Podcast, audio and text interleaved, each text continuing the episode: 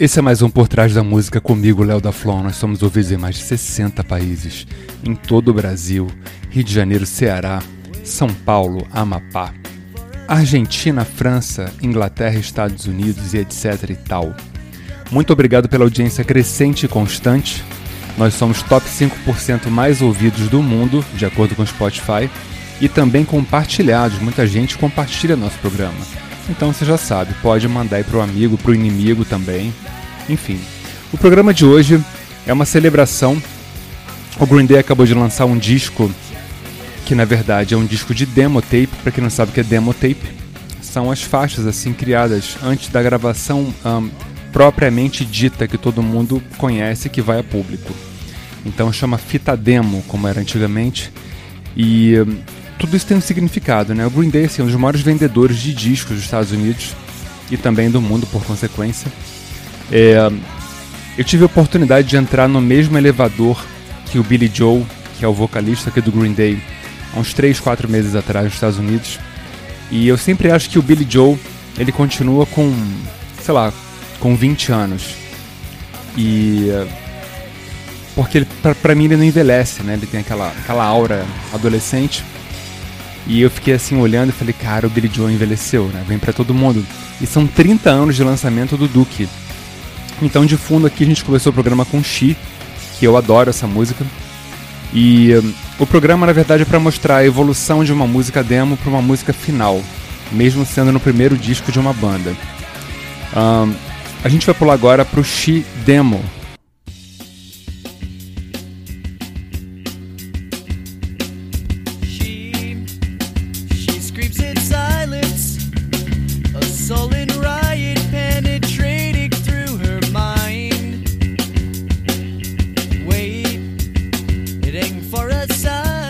bem parecida com o original, né?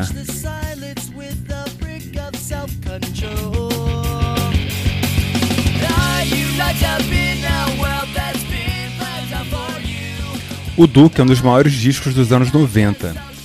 Ele foi gravado em 93 e saiu em 94. Eu comprei adolescente esse disco, né? Eu escutei muito, muito, muito. Depois eu enjoei um tempo. E ultimamente, devido a uma certa influência na minha vida, eu voltei a escutar.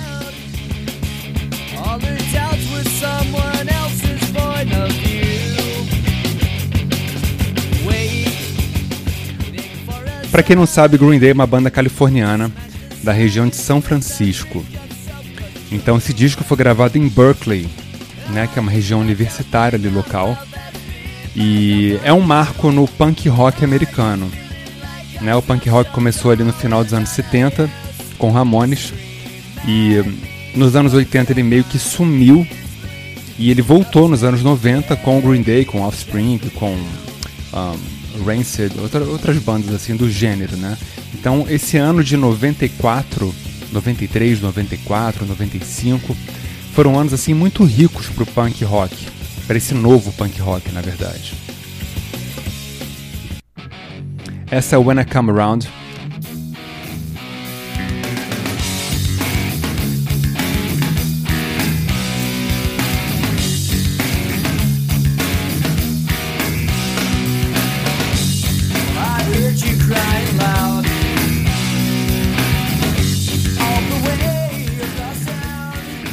Eu já vi o Green Day ao vivo, eu não sei, eu acho que.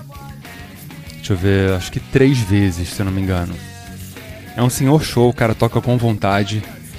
E realmente o que eu falei antes, assim, procede. Você continua achando que ele é um adolescente.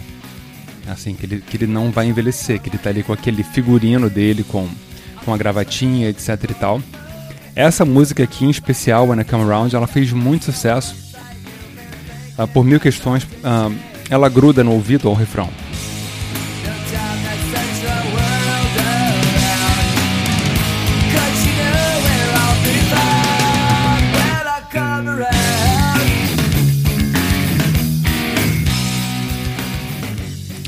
E vamos ver a versão demo, como é que ela foi criada.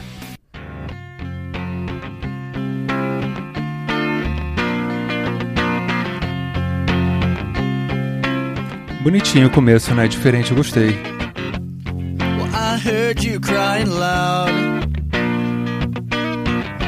all the way across town. You've been searching for that someone, and it's me out on the prowl as you sit around feeling sorry. Então notem que de uma assim, de uma criação, né, do original, a música mudou super. Imagina o processo assim de transformação né, e de produção para chegar naquele resultado que a gente acabou de ouvir antes.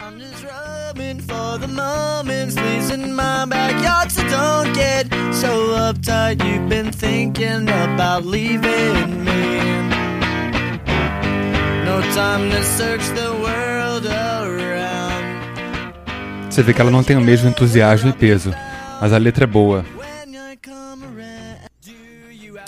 Essa é a mais conhecida, Basket Case.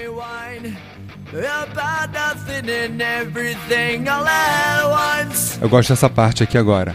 I am one of those melodramatic fools, neurotic to the bone, no doubt about it. Sometimes I give myself the creeps. Isso tocava em tudo que é festa nos 90, né? Como hoje em dia que não tem rock and roll em festa. Isso aqui era música de fundo de qualquer festa.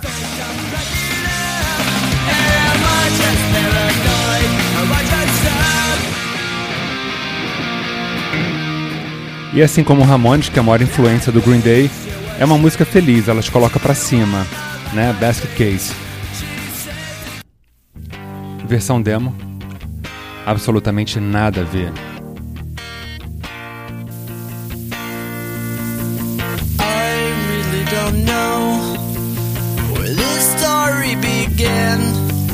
My friend Houston had got himself